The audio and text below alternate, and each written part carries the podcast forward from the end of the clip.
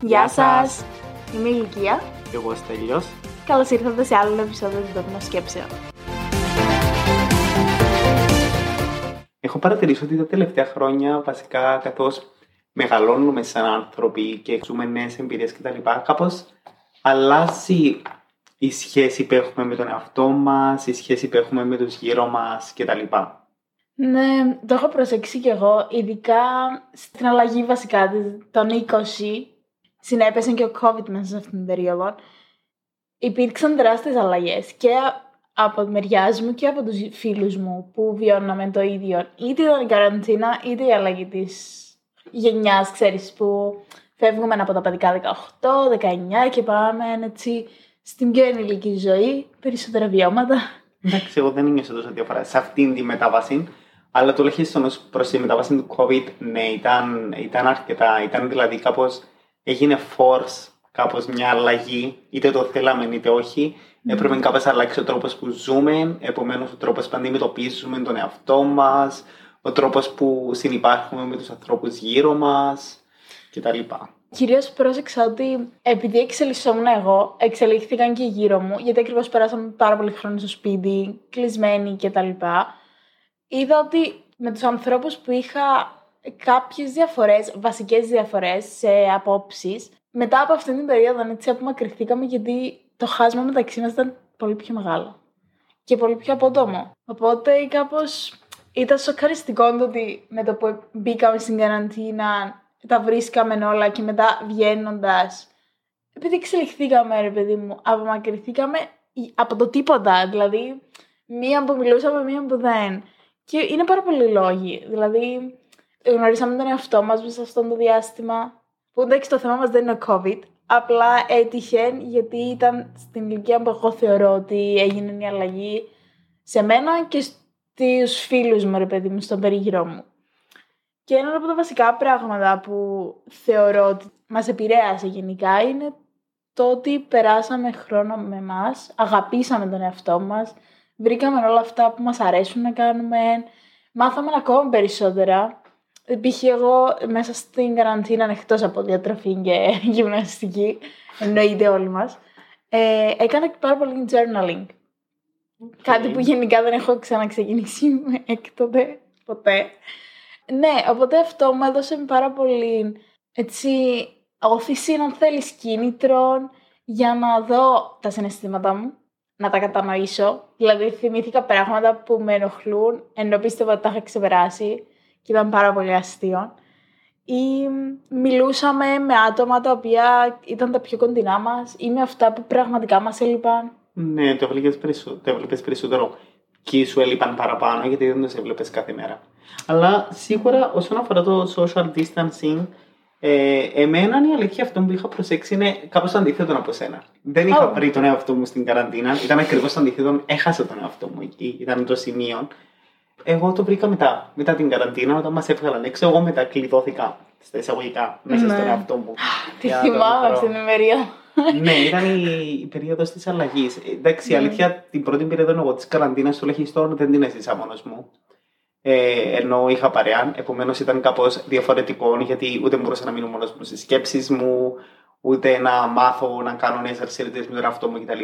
Πάντα τις μοιράζομαι μαζί με μια φίλη. Επομένως ήταν κάπως διαφορετικό. Ναι, ενώ εμείς, εγώ προσωπικά είμαι εντελώς κλεισμένη μόνη μου στο σπίτι, μόνη μου, με την αδερφή μου και τους γονείς μου, αλλά καταλαβαίνεις, είχα περισσότερο χρόνο για μένα.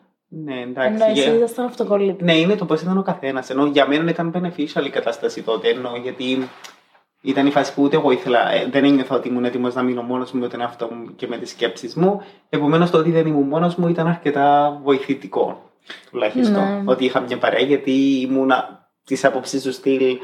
Ε, ήθελα συνέχεια να βγαίνω έξω, συνέχεια να κάνω πράγματα. Επομένως, δεν έμενα σχεδόν ποτέ σπίτι, γιατί δεν ήθελα να κλειδωθώ στις σκέψεις μου με τον εαυτό μου. Επομένως, όταν κλειδώθηκα κάπως σπίτι, τουλάχιστον είχα παρέα νερά. Δεν το αντιμετωπίζω μόνος μου, αλλά δεν ένιωθα, ναι, δεν ένιωθα τόσο άσχημα. Ποπό, τι ήταν αυτό που σε έκανε, ξέρεις, να αγαπήσεις τον εαυτό σου μετά από αυτό; Γιατί θυμάμαι ότι εκείνη την περίοδο είχες κλείσει τα πάντα. Ναι. Τύπου αποφάσισες ότι εγώ θα τα βρω με τον εαυτό μου. Εντάξει, ήταν σίγουρα κάποια event που είχαν γίνει στη ζωή μου που με είχαν επηρεάσει. Ναι. ε, που με έκαναν κάπως να πω ότι α, θέλω να βρω τον εαυτό μου γιατί ξέρεις, φτάνει σε ένα σημείο που στα εισαγωγικά μισώ τόσο πολύ τον εαυτό μου που δεν, δεν μπορώ να ζω. Νιώθεις ότι δεν μπορείς να ζεις μέσα στο ίδιο σου το σώμα. Δεν μπορείς να βλέπεις τον εαυτό σου, να περνάς χρόνο με τον εαυτό σου, να είσαι μέσα στη σκέψη σου και είναι κάπως άδικο και κακό το να κάνεις αυτόν στον εαυτό σου και να σκέφτεσαι «Α, δεν θέλω να ζω με τον εαυτό μου γιατί δεν έχεις άλλη επιλογή». Θα έχεις τον εαυτό σου για πάντα. Όσους ανθρώπους και να έχεις, σε μια φάση ίσως τους χάσεις, τα πράγματα ίσως αλλάξουν κτλ. Αλλά τον εαυτό σου μέχρι την τελευταία μέρα που θα αναπνέει θα τον έχεις πάντα εκεί. Όλοι οι άνθρωποι θα φύγουν λίγο πολύ, εκτός από σένα. Είναι το πιο σημαντικό να τα βρεις με τον εαυτό σου. Εγώ αυτό το μάθημα έχω πάρει γιατί έχει αλλάξει αρκετά τη ζωή μου, τον τρόπο που αντιμετωπίζω τα πράγματα, τον τρόπο που κατανοώ τα πράγματα κτλ. Εσύ τι ήταν αυτό που σε έκανε να βρεις τον εαυτό σου; Το να αναγκαστώ να κλειστώ στο σπίτι. Άρα Επειδή... να σε βοηθήσει. Ναι. Ε, εντάξει, σίγουρα είχα κάποια γεγονότα στη ζωή μου τα οποία με έκαναν να με αγαπήσω λίγο, να με εκτιμήσω, αλλά θεωρώ ότι η περίοδος που πραγματικά βρήκα τον εαυτό μου ήταν το COVID. Γιατί πριν, επειδή ακριβώς μπήκαμε σε καινούριο περιβάλλον το πανεπιστήμιο, ο COVID με βρήκε στο δεύτερο έτος. Ξέρεις, το πρώτο έτος δεν γνώρισες πάρα πολλούς, δεν, δεν δέθηκες βασικά με πολλούς, γιατί γνώρισες πολύ κόσμο. Και το δεύτερο έτος έρχεται να ξεκινήσουν εξόδοι, πάρα πολλά πάρτι κτλ. Και, και να δεθείς ουσιαστικά με τους άλλους. Και εκεί κλείστηκα με σπίτι. Ναι, Ενώ ναι. εγώ είχα κανονίσει την επόμενη μέρα να πάω για brunch και μας στέλνουν email ότι, ξέρετε, ε, κλειστείτε σπίτι ναι. γιατί ήρθε ένα COVID στην ε, Κύπρο. Δεν θα το ξεχάσω ποτέ. Και εγώ έκλαιγα. Πόσες ώρες έκλαιγα, δεν ξέρω εκείνη τη μέρα. Ε, Είχα πάθει τόσο σοκ. Εγώ θυμούμαι όταν έκλεισε το πανεπιστήμιο, αλλά δεν έδωσα ιδιαίτερη σημασία. Με κοπεθά, τελεία δύο εβδομάδες δεν θα πήγαινε πανεπιστήμιο. Παίζει να είμαι μόνη που δεν πίστευε τις δύο εβδομάδες. Ναι. Τύπου ήταν σαν να μου τα έγραφαν. Δύο εβδομάδες σας λέμε τώρα. ναι. Anyway, άσχετον αυτό. Ναι. Θεωρώ. Σχετικό άσχετο. Ναι. ναι, εντάξει. Τώρα, όσον αφορά το να βρεις τον εαυτό σου, σίγουρα δεν είναι τόσο το απλά είμαι σήμερα σπίτι μου και κάθομαι και είμαι κάπως «Α, οκ, θα βρω τον εαυτό μου». OK, okay, καλά θα ήταν, ναι, αλλά... θα βρω τα ό,τι μου αρέσει, θα τώρα ή, ή το να αγαπήσω τον εαυτό μου δεν είναι το «Α, αγαπώ τον εαυτό μου». Είναι διάφορα πράγματα. Χρειάζεται αρκετή δουλειά. Σίγουρα το ένα είναι το να περνούμε χρόνο με τον εαυτό μας, όπως είπες και εσύ. Ναι. Γιατί όταν περνούμε χρόνο με τον εαυτό μας, κάπως αρχίσει σιγά σιγά να μαθαίνεις τι είναι αυτά που σου αρέσουν και τι όχι. Και να αναθεωρείς κάποια πράγματα. Γιατί υπήρχαν και εγώ πράγματα που θεωρούσα ότι δεν μου αρέσουν. Για παράδειγμα, δεν μου αρέσει να διαβάζω βιβλία, ενώ πέρα από αυτά στο πανεπιστήμιο κτλ. Όμως έμαθα ότι, α, ξέρεις τι, τελικά μου αρέσει να διαβάζω βιβλία, μου αρέσει να παίρνω το χρόνο μου να διαβάζω journaling, όπως είπες και εσύ. Ακόμα και meditation έκανα εκείνη την περίοδο. Όντως. ναι. Πώς πήγε; Δεν ξέρω, δεν έκανα κάτι ιδιαίτερο, ε, αλλά ας πούμε, ξέρεις αυτό με τις αναπνοές και τα λοιπά. Ναι. Η αλήθεια με βοήθησε πάρα πολύ στο να αντιμετωπίζω τα θέματα γύρω μου. Πρώτα απ' όλα στο να μην επιτεθώ σε κανέναν άνθρωπο. Κρίμα. ναι.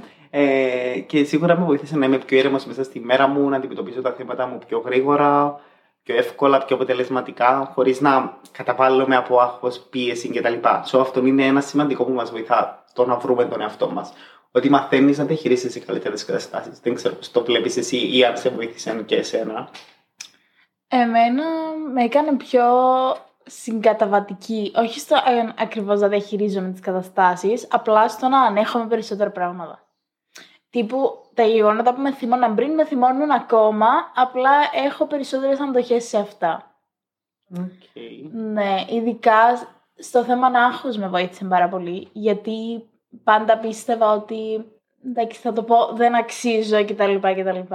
Αλλά όταν τα βρήκα με τον εαυτό μου κατάλαβα ότι, ξέρεις κάτι, δεν είσαι τέλεια, δεν θα είσαι τέλεια, τουλάχιστον προσπάθησα να κάνεις το καλύτερο που μπορείς.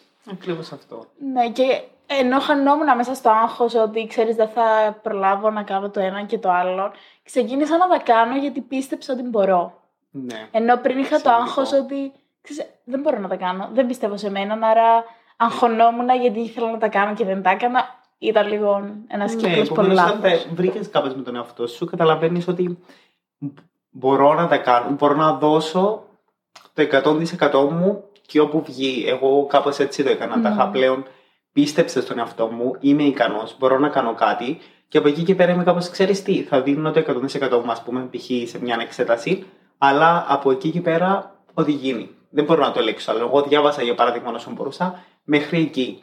Δεν θα έκανα εκείνο το obsession το Α, πρέπει να προγραμματιστώ, να διαβάσω τόσο πολλά και το ένα και το άλλο, όπως είχαμε συζητήσει και στο προηγούμενο επεισόδιο. Ε, να πάτε να τα ακούσετε αν θέλετε. Ναι, αλλά ήταν το ότι επειδή τα βρίσκεις κάπως με τον εαυτό σου, αρχίζεις να πιστεύεις στις δυνάμει σου, στις δυνατότητες σου κτλ., σε βοηθά καλύτερα να αντιμετωπίζεις τα γεγονότα γύρω σου. Εμένα με βοήθησε πάρα πολύ και με το άγχος. Αχωνούμουν τύπου. Για τα πάντα. Ναι, για τα πάντα. Ακόμα και για τα πιο ηλίθια πράγματα που θεωρώ χαζά, ε, εγώ αχωνούμουν για τα πάντα. Ακόμα και το, α, αυτό το, θα πάρω τηλέφωνο να κάνω μια κράτηση, ας πούμε. Ναι. Καταλάβεις αυτού του τύπου στο άγχος που θεωρώ ότι είναι απλό. Ναι, πλέον είμαι κάπως. Okay, είναι απλά μια ε, κράτηση. Απλά θα πάρω ένα τηλέφωνο και σα στείλω να κάνω μια κράτηση. Δεν έχει λόγο να αγχωθώ. Α, τι θα πω, τι θα κάνω. Δεν θα σε θυμούνται μετά. Τίποτα δεν θα ασχοληθεί κανείς. Ναι, επειδή εσύ αποφασίζει να πάρεις τηλέφωνο να κάνεις μια κράτηση. Ισχύει. Αλλά σίγουρα αυτό, όταν τα βρίσκεις με τον εαυτό σου, σε βοηθά το να καταλαβαίνεις και τα συναισθήματα σου. Γιατί ξέρεις, ε, εγώ είχα καταλάβει ότι, α, OK, okay, ας πούμε, σήμερα είμαι, νιώθω λίγο down, νιώθω λίγο λυπημένος, νιώθω λίγο στεναχωρημένος. Μπορείς πιο εύκολα να κατανοήσεις τι είναι αυτά που νιώθεις. Γιατί παλαιότερα μπορώ να το έδειχνα στο άγχος. Α πούμε, να, νιώθω άγχος, είμαι αγχωμένος, ε, δεν είμαι καλά, είμαι πιεσμένος. Όχι, πλέον καταγνωρίζω, όχι, είμαι λυπημένος για τον τάδε λόγο. Ε, είμαι θυμωμένος για τον τάδε λόγο. Ναι. Ούτε τον journaling με βοήθησε τόσο πολύ. Όντως κατάλαβα ότι κάποια κομμάτια που πίστευα ότι ήταν τα είχα λύσει, εν τέλει δεν τα έλυσα, αλλά δεν με έκανε να καταλάβω ότι ξέρεις αυτή τη στιγμή νιώθω λύπη για αυτόν τον λόγο. Εξαρτάται πόσο καιρό το είχες κάνει. Εντάξει, μέσα στο COVID την πρώτη καραντίνα. Παίζει ρόλο το consistency. Εγώ, ας πούμε, έκανα τον journaling. Έχω λέξη. Ναι, έκανα τον journaling για έναν ολόκληρο χρόνο, κάθε μέρα. Ah. Δηλαδή το είχα πάρει τόσο σοβαρά. Ναι, είχα αγοράσει βιβλίο, το οποίο ήταν ειδικό βιβλίο. Α, ναι, το θυμάμαι. Ναι. ναι, για 365 μέρες. ιστορία ονομάζεται, όπως το θυμούμε. Και κάθε μέρα έγραφα εκεί τα συναισθήματα μου κτλ. Επομένως, με βοήθησε να τα κατανοώ καλύτερα. Εντάξει, σίγουρα με βοήθησε και η ψυχοθεραπεία. Γιατί ήταν ναι. ένα συνδυασμό στο το να συζητάς και να βοηθάς να καταλαβαίνεις τα συναισθήματα σου, σύντομα να τα κάνεις journal, σύν το ότι έγραφα και στο Pillow Fights. Επομένως, υπήρχαν διάφοροι συνδυασμοί που με βοήθησαν. Άρα, ίσως επειδή το εξασκούσαστε εισαγωγικά περισσότερο από ότι εσύ, ίσως γι' αυτό εμένα με βοήθησε καλύτερα να το καταλάβω. Ε, Μόλις έπαθα λίγο, γιατί τώρα συνειδητοποίησα ότι όλα αυτά ήταν την ίδια περίοδο τη ζωή σου. Ναι. Ε, το, το, ήξερα μεμονωμένα, απλά δεν είχα κάνει την σύνδεση ότι όλα μαζί ναι, υπήρχαν. Ναι, ήταν τρία, ψυχοθεραπεία, journaling, ε, pillow fights. Τέλεια, όλη η ζωή ναι, λύθηκε. Ήταν, ήταν και τα τρία μαζί που βοήθησαν αρκετά. Ήταν, ήταν αυτό. Αλλά σίγουρα το, το πιο σημαντικό βήμα για μένα ήταν η ψυχοθεραπεία. Ήταν, με, με βοήθησε. Πρώτα απ' όλα, επειδή όταν θεωρώ, όταν, πάει, όταν αντιμετωπίζεις κάποιο θέμα και αποφασίζεις να πάεις σε έναν ψυχολόγο κτλ. Πρώτα απ' όλα καταλαβαίνεις ότι αξίζεις τη βοήθεια. Γιατί οι περισσότεροι άνθρωποι θεωρώ όταν χρειάζονται βοήθεια για κάτι, θεωρούν αυτόματα στο μυαλό τους, μα είτε δεν χρειάζομαι τη βοήθεια, είτε δεν την αξίζω τη βοήθεια. Επομένως, το να κάνεις το πρώτο βήμα είναι ένα βήμα το ότι, α, ξέρεις, αξίζω τη βοήθεια, αξίζω την αλλαγή και θα κάνω την αλλαγή. Άρα είναι ένα βήμα mm. προ το να σε βοηθήσει να αλλάξεις τον εαυτό. Όλοι αξίζουμε την αλλαγή και αυτό δεν καταλαβαίνουμε. Όταν βρισκόμαστε σε, το, στο τρυπάκι του δεν ξέρω ποιος είμαι, δεν αξίζω κτλ. Θεωρούμε ότι δεν μπορούμε να αλλάξουμε και αυτό το κομμάτι της ζωής μας, παιδί μου. Με ενοχλεί κάτι. Π.χ. με ενοχλούσε μια συγκεκριμένη παρέα από κάποια φάση και μετά, παρέα φίλων. Και δεν την άλλαζε γιατί η συνήθεια που λέγαμε και στα άλλα επεισόδια. Ναι, ο φόβος το να αλλάξει η ζωή σου. Ναι, αλλά είναι το καλύτερο πράγμα που έχω κάνει στη ζωή μου. Το να αλλάξω τη ζωή μου σε διαφορετικούς τομείς, σε διαφορετικές φάσεις. Και αυτό με εξέλιξε πάρα πολύ. Και επίσης μέσω αυτού διεκδικώ περισσότερο τα πράγματα που πιστεύω. Νιώθω μια μεγάλη αυτοπεποίθηση για αυτά που αισθάνομαι και ότι ο άλλος και να με κρίνει δεν είναι λάθος. Η δική μου άποψη δεν σημαίνει ότι είναι λάθος επειδή εσύ δεν συμφωνείς. Έχω και εγώ σωστή άποψη και εσύ. Απλά διαφωνούμε. It's okay να διαφωνούμε. Έχουμε έναν τεράστιο θέμα οι άνθρωποι το να πρέπει συνεχώς να το παίζουμε ok για να ανήκουμε στο κοινωνικό σύνολο, ρε παιδί μου. Για να μας αποδέχονται οι άλλοι, αλλά δεν είναι αυτό το point. Στις σχέσεις πρέπει να ακούγονται όλα, να είναι αποδεχτά όλα. Εντάξει, εκεί σίγουρα κάποιος θα πει τη βλακεία του, το μακρύ του, το κοντό του, αλλά ντρεπόμουν για βασικά πράγματα, ρε παιδί μου. Και μετά από τις αλλαγές της ζωής μου, τις μεγάλες, κατάλαβα ότι όλοι έχουμε διαφορετικές απόψεις. Ε, ειδικά μετά τη Γαλλία, που είδα και άλλες κουλτούρες που έχουμε εντελώς διαφορετικές απόψεις για τα εντελώς βασικά. Εντάξει, και ανοίγει το μυαλό σου. Καλά, ναι. Αλλά σίγουρα ε, το να διεκδικείς αυτό που θες είναι κάτι πολύ βασικό, το οποίο με έμαθε η αγάπη για τον εαυτό μου. Μπράβο, Λουκία μου, αρχικά. Είμαι περήφανος για σένα. Ευχαριστώ. Ε, σίγουρα παίζει πολύ σημαντικό ρόλο ε, όλα αυτά, γιατί και εγώ, για παράδειγμα, στο παρελθόν, πριν το να τα βρω με τον εαυτό μου, ήμουν ο τύπος του πρέπει να ευχαριστήσεις όλους τους άλλους. Νομίζω όλοι σε μια φάση της ζωής μας είμαστε κάπως people pleaser. θέλουμε απλά να ευχαριστούμε τους άλλους, θέλουμε να κάνουμε πράγματα για να είναι οι άλλοι χαρούμενοι, άσχετα αν εμείς δεν είμαστε.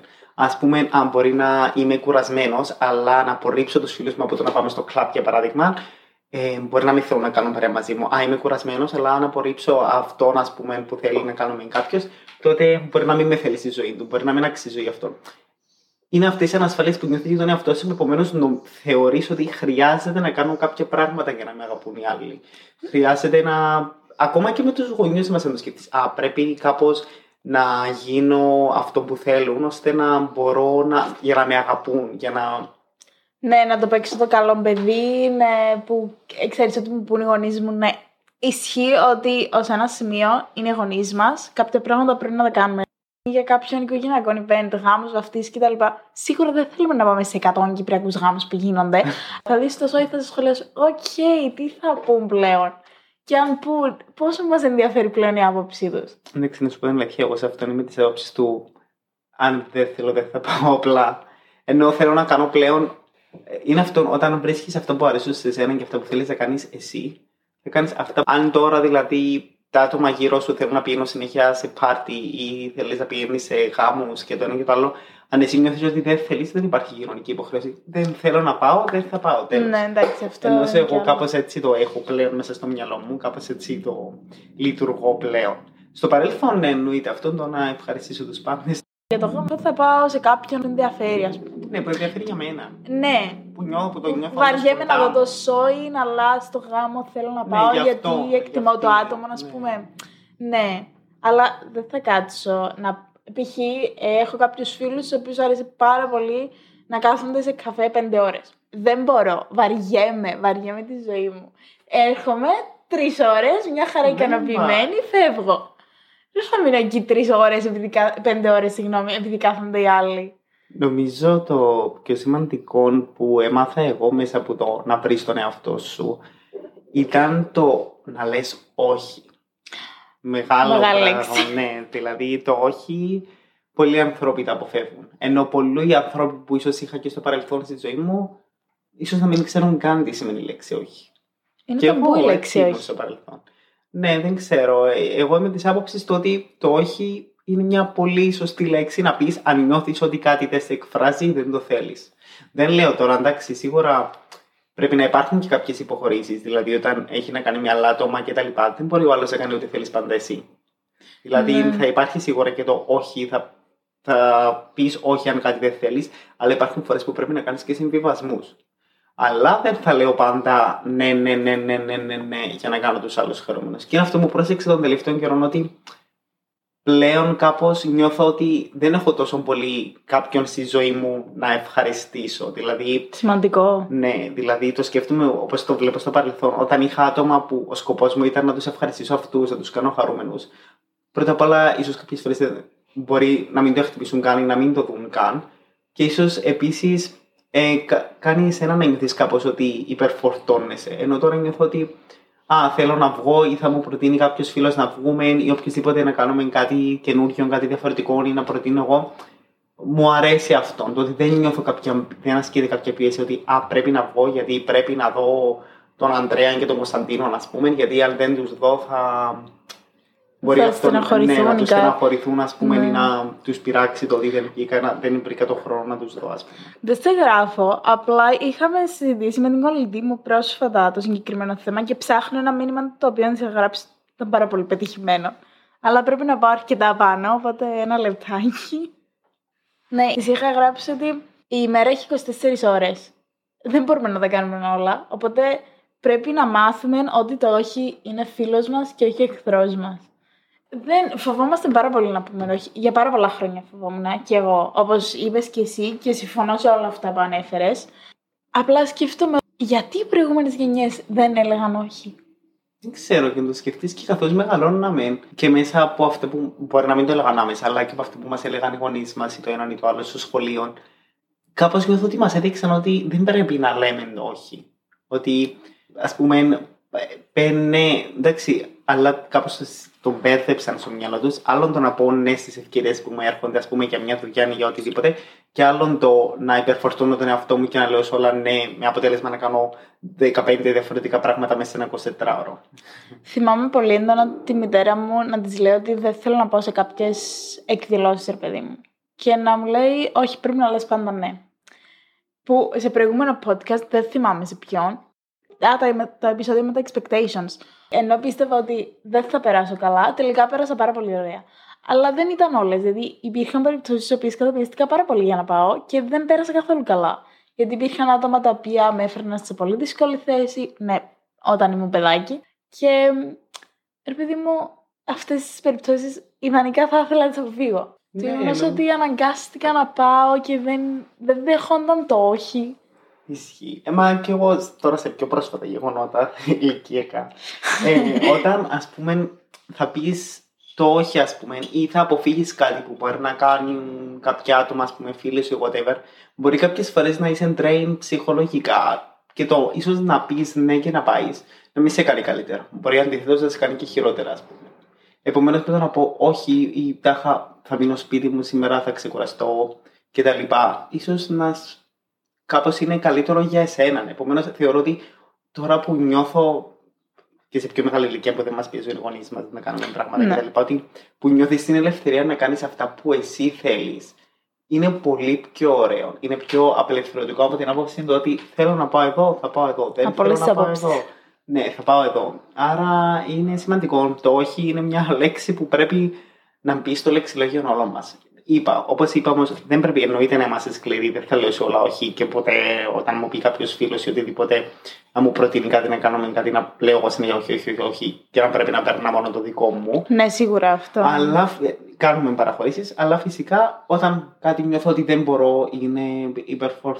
ψυχικά, δεν είναι για μένα, ας πούμε, δεν θέλω να το κάνω, δεν θα το κάνω. Τέλος, δεν θα πιεστώ.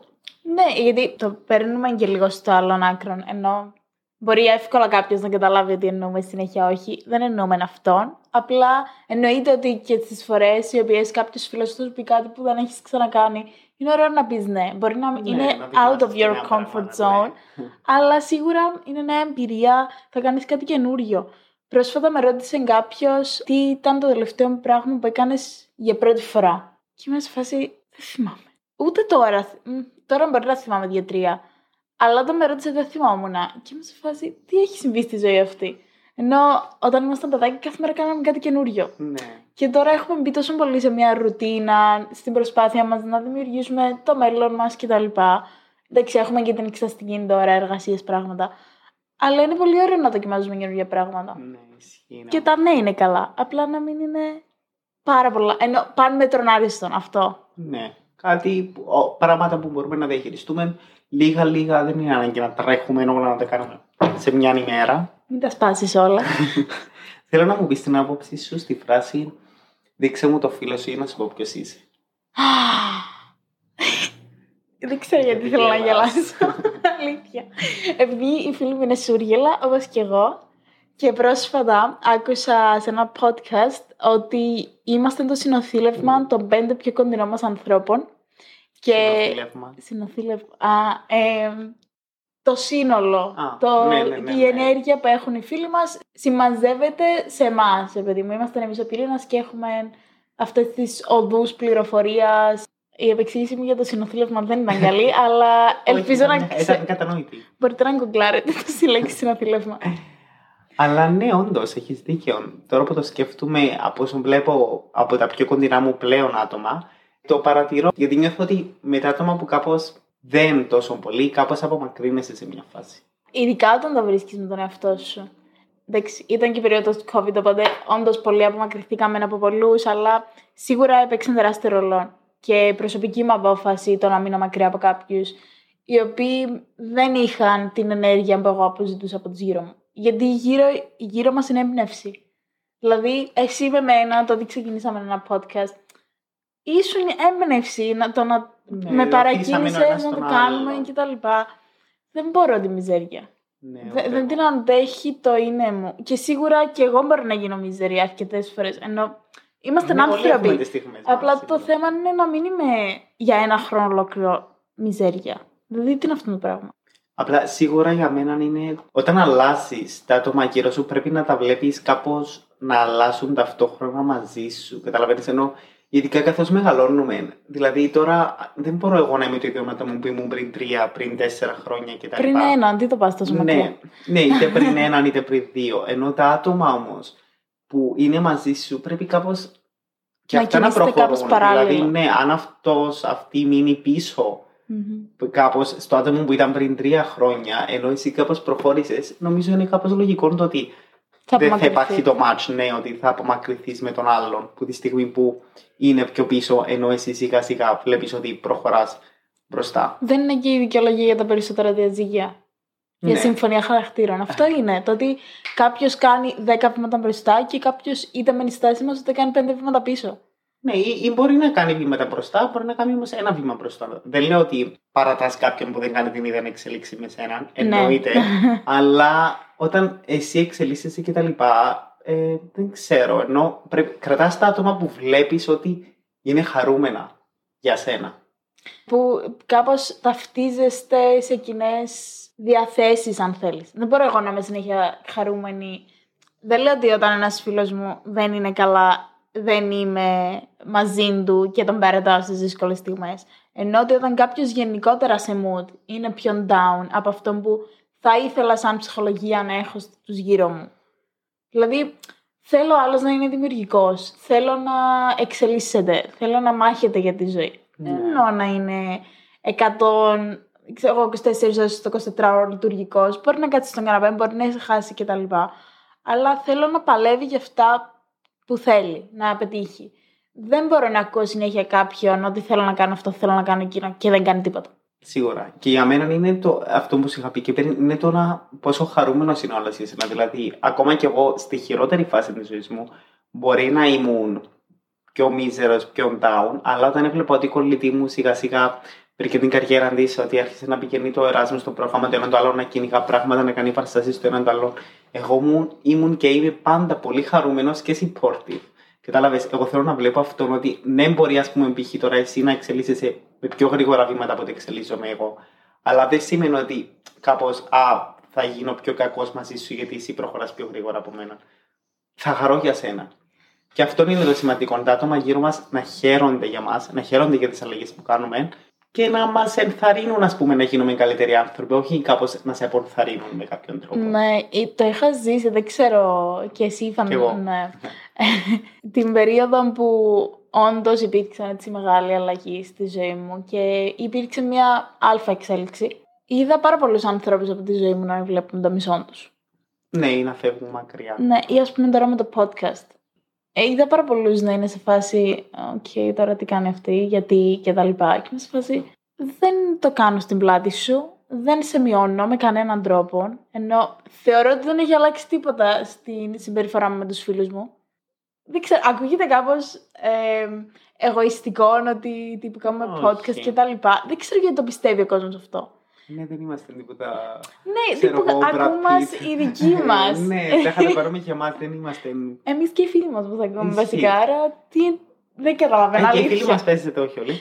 Απλά, όπως έλεγα, είναι αυτό το ότι πρέπει να είναι κάπως πιο supportive οι φίλοι μας και ότι κάπως απομακρυνόμαστε από τους ανθρώπους, αλλά υπάρχουν και περιπτώσεις όπου μπορεί κάποιος να μην χαρεί. με, τις, με την αλλαγή που θα κάνεις. Ενώ. Είναι πραγματική φίλη. Ναι, α, Αυτή είναι η απορία μου. Α, ισχύει. Αυτό που ήθελα να πω είναι ότι μας λένε ο φίλος φαίνεται στα δύσκολα. Όμως αυτό που αρχίζω να συνειδητοποιώ κυρίως είναι ότι ο πραγματικός φίλος φαίνεται στις χαρές σου. Γιατί στα δύσκολα, όταν δηλαδή είμαι μαζί σου και σε δω να κλαίεις, ας πούμε, ή οποιοδήποτε, μπορεί ακόμα και ένας ξένος να έρθει να μου δώσει το χαρτομάτιο, να, πούμε, να μου πει Α, είσαι καλά. Όμως στα καλά σου, εκεί που είσαι χαρούμενος κτλ., εκεί φαίνεται πόσο οι φίλοι σου είναι supportive, πόσο οι φίλοι σου είναι χαρούμενοι για σένα κτλ. Γιατί όταν, ας πούμε, η κολλητή μου έφευγε νεράσμου, ας πούμε, έξι μήνες, ένα χρόνο. Εμένα δεν ήμουν κάπως εγωιστής με την άποψη να πω, Α, οκ, μα θα είναι μακριά μου και εγώ δεν μπορώ να το δεχτώ αυτό και γιατί να μου το κάνει εμένα. Δεν το πήρα εγωιστικά, δεν με στρέφονται όλα γύρω μου. Χάρηκα. Wow, εξελίσσεται, Ναι. αλλάζει, κάνει ένα πράγμα στη ζωή είμαι πολύ χαρούμενος. Όσο μακριά μου και να είναι, για μένα σημασία έχει να είναι χαρούμενη. Και αυτό πρέπει, ε, ότι στις χαρές δείχνω πόσο πραγματικά αγαπώ τον άλλον. Εγώ αυτόν βλέπω. Σίγουρα παίζει ρόλο και στα δύσκολα, είναι σημαντικό να έχουμε ανθρώπου δίπλα μας. Αλλά εγώ είδα πιο πολλούς ανθρώπους να αντιδρούν άσχημα στις χαρές μου παρά στις λύπες μου. Να είναι δίπλα μου στις λύπες, αλλά όχι στις χαρές. Σίγουρα όλοι θα θέλαμε τους φίλους μας να είναι εδώ. Δυστυχώς σίγουρα. δεν μπορούμε να τους έχουμε. Όσον, όταν αλλάζουν τα πράγματα, όπως και να έχει, ενώ σου σίγουρα στεναχωριέσαι το ότι μπορεί να αλλάξει η σχέση σου με κάποιον άτομο κτλ. Αλλά Σημασία έχει να νιώθεις περήφανος για τους άλλους που εξελίσσονται. Πω, πω, Εντάξει, έχω συγκινηθεί λίγο. Απλά σίγουρα είναι, είναι σημαντικό ε, ότι αυτό, όταν βρίσκεις τον εαυτό σου, νομίζω πλέον αρχίζεις να γνωρίζεις και ποιοι άνθρωποι αξίζουν στα εισαγωγικά, αξίζουν βασικά να είναι στη ζωή σου. ναι, και αυτό που βλέπω είναι ότι επειδή οι πιο δικοί μου άνθρωποι, ρε παιδί μου, κάποιοι από τους πιο δικούς μου, δεν, οι μερικοί είστε εδώ, λείπουν. Και είναι πάρα πολύ εύκολο να χαθείς όταν κάποιος φεύγει στο εξωτερικό και ειδικά βασικά όσα χιλιόμετρα μακριά και να είναι. Αν θέλει να σας μιλήσει, θα σου στείλει μήνυμα. Θα σου στείλει ένα reel στο Instagram, θα σου στείλει έναν τραγούδι την ώρα που το ακούει. Είναι πάρα πολύ απλός ο τρόπος για να σου δείξει κάποιος ότι σε θέλει στη ζωή του όσα χιλιόμετρα και αν είναι μακριά. Ισχύει. Και δεν το κάνουν πολλοί άνθρωποι και είναι κρίμα γιατί πραγματικά αυτοί που σε θέλουν στο δείχνουν.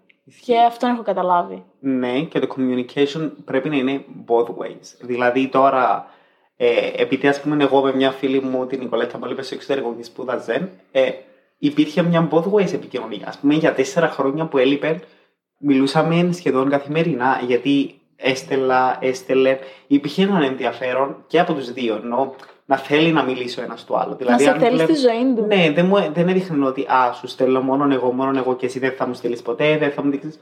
Είναι αυτό. Πρέπει και οι δύο να ενδιαφέρονται. Δεν μπορείς εσύ να περιμένεις από μένα να σε ψάχνω μόνο εγώ, να σου μιλώ μόνο εγώ, αλλά εσύ να μην μου στέλνεις ποτέ. Και θα σου θέσω το ερώτημα τώρα. Αν ιδιωτελείς αγάπη in both way. Γιατί, όχι για σένα, γενικά, Ναι, ναι. ότι λέγεται ότι η αγάπη πρέπει να είναι ανιδιοτελής, αγαπάμε και δεν περιμένουμε ένα από τους άλλους. Αλλά όταν δίνεις μόνος εσύ, δεν σε ενοχλεί. Ενώ, Ναι. Σίγουρα δεν ξέρω. Ε, ε, είναι ιδιωτελή αγάπη, ενώ αγαπά τον άλλον χωρίς να περιμένεις πάντα ότι πρέπει να υπάρχει αντάλλαγμα. Αλλά τουλάχιστον εγώ προς το βλέπω πως το θέμα της επικοινωνίας. Α πούμε, ναι, υπάρχουν άτομα που υπάρχουν ανιδιοτελείς αγάπη. Α πούμε, π.χ. τα μωρά της αδερφής μου. Δεν έχω πρώτα απ' όλα το expectation ότι θα μου στείλει. Όμως και πάλι μπορεί καμιά φορά ας πούμε, να πάρουν τηλέφωνο η αδερφή μου και να μου μιλήσουν ας πούμε, και τα παιδιά να δουν πώς είμαι κτλ. Ή να το κάνω εγώ. Επομένως είναι διαφορετικό. Αλλά σίγουρα στη ζωή θέλεις να. Όσον. Δεν, δεν το θεωρώ εγωιστικό, αλλά και οι δύο πρέπει να δίνουν. Σε μια σχέση, είτε φιλική, είτε ερωτική, είτε με την οικογένεια, είτε οτιδήποτε, πρέπει και οι δύο, και τα δύο μέρη να δίνουν κάτι στον άλλον. Για να τον γεμίσεις κάπως ψυχικά; Εγώ θεωρώ ότι να αγαπάς κάποιον, ναι, είναι ιδιωτελή. Δηλαδή, μπορεί κάποιος να μην είναι στη ζωή μου και να τον αγαπάω. Ναι. Όμως, για να είναι στη ζωή σου, πρέπει να είναι both ways. Δηλαδή, δεν, δεν- εγώ τουλάχιστον έτσι το βλέπω. Πείτε το εγωισμός, δεν ξέρω. Για μένα πρέπει να στέλνει και ο άλλος. Το να στέλνω Ναι, μόνο εγώ όχι, σημαίνει σίγουρα εγώ και έφυγα σε κάποια φάση. Απλά- Αυτό δεν σημαίνει ότι σταματάω να τον αγαπάω. Ναι. Είναι διαφορετικό. Απλά είναι αυτό το ότι. Ναι, αυτό που λες με τον εγωισμό. Πολλές φορές μπορεί να ακούσεις, Α, έγινε κάπως πιο εγωιστή. δεν είναι εγωιστικό όμως κάποιες φορές αυτό το να λες όχι είτε να θέλεις να μην κάνεις κάποιο πράγμα χωρίς να το θέλεις να πιέζεις τον εαυτό σου απλά για να κάνεις τον άλλο χαρούμενο. Ή το αυτόν το ότι μπορείς στο παρελθόν να ήμουν πιο του τύπου να μου κάνεις κάτι εσύ και να σου πω και συγγνώμη από πάνω. Ενώ πλέον θα υποστηρίξω τον εαυτό μου. Δεν είναι κακό μου θέλω να υποστηρίξω τον εαυτό μου, απλά πλέον καταλαβαίνω, καταλαβαίνω αν έκανα κάτι λάθος ή όχι θα υποστηρίξω τον εαυτό μου αν δεν έχω εγώ το φταίξιμο σε κάτι που σίγουρα σε έναν part του έχω το φταίξιμο, αλλά δεν θα δεχτώ να πάρω εγώ το blame για όλα. Ε, Επομένως, αυτόν θα καταλάβω τον εαυτό μου και δεν είναι εγωιστικό. Αν κάποιος τώρα το βλέπει εγωιστικό, εντάξει, ο καθένας έχει διαφορετικό point of view. Αλλά σίγουρα ο καθένας μας, και εσείς που τα ακούτε, το να υποστηρίξετε τον εαυτό σας, να κάνετε και εσείς αυτά που θέλετε, να συμβιβάζεστε εννοείται και με τα άτομα δίπλα σας κτλ δεν σημαίνει ότι είσαστε εγωιστές, δεν σημαίνει ότι είναι κακό. Και όποιος σας λέει ότι είσαστε εγωιστές, δεν ξέρω, bye bye. Ποια είναι η λεπτή γραμμή που καθορίζει το εγωισμός στο συγκεκριμένο θέμα, Γιατί σίγουρα δεν είναι full αποδεκτό. Ενώ από ένα σημείο και μετά καταλήγει σε εγωισμό. Ναι, Απλά σίγουρα. ποιο είναι αυτό το σημείο; Πάντα αναρωτιόμουν και δεν το έχω βρει. Ε, θεωρώ το να σκέφτεσαι πάντα 100% τον εαυτό σου.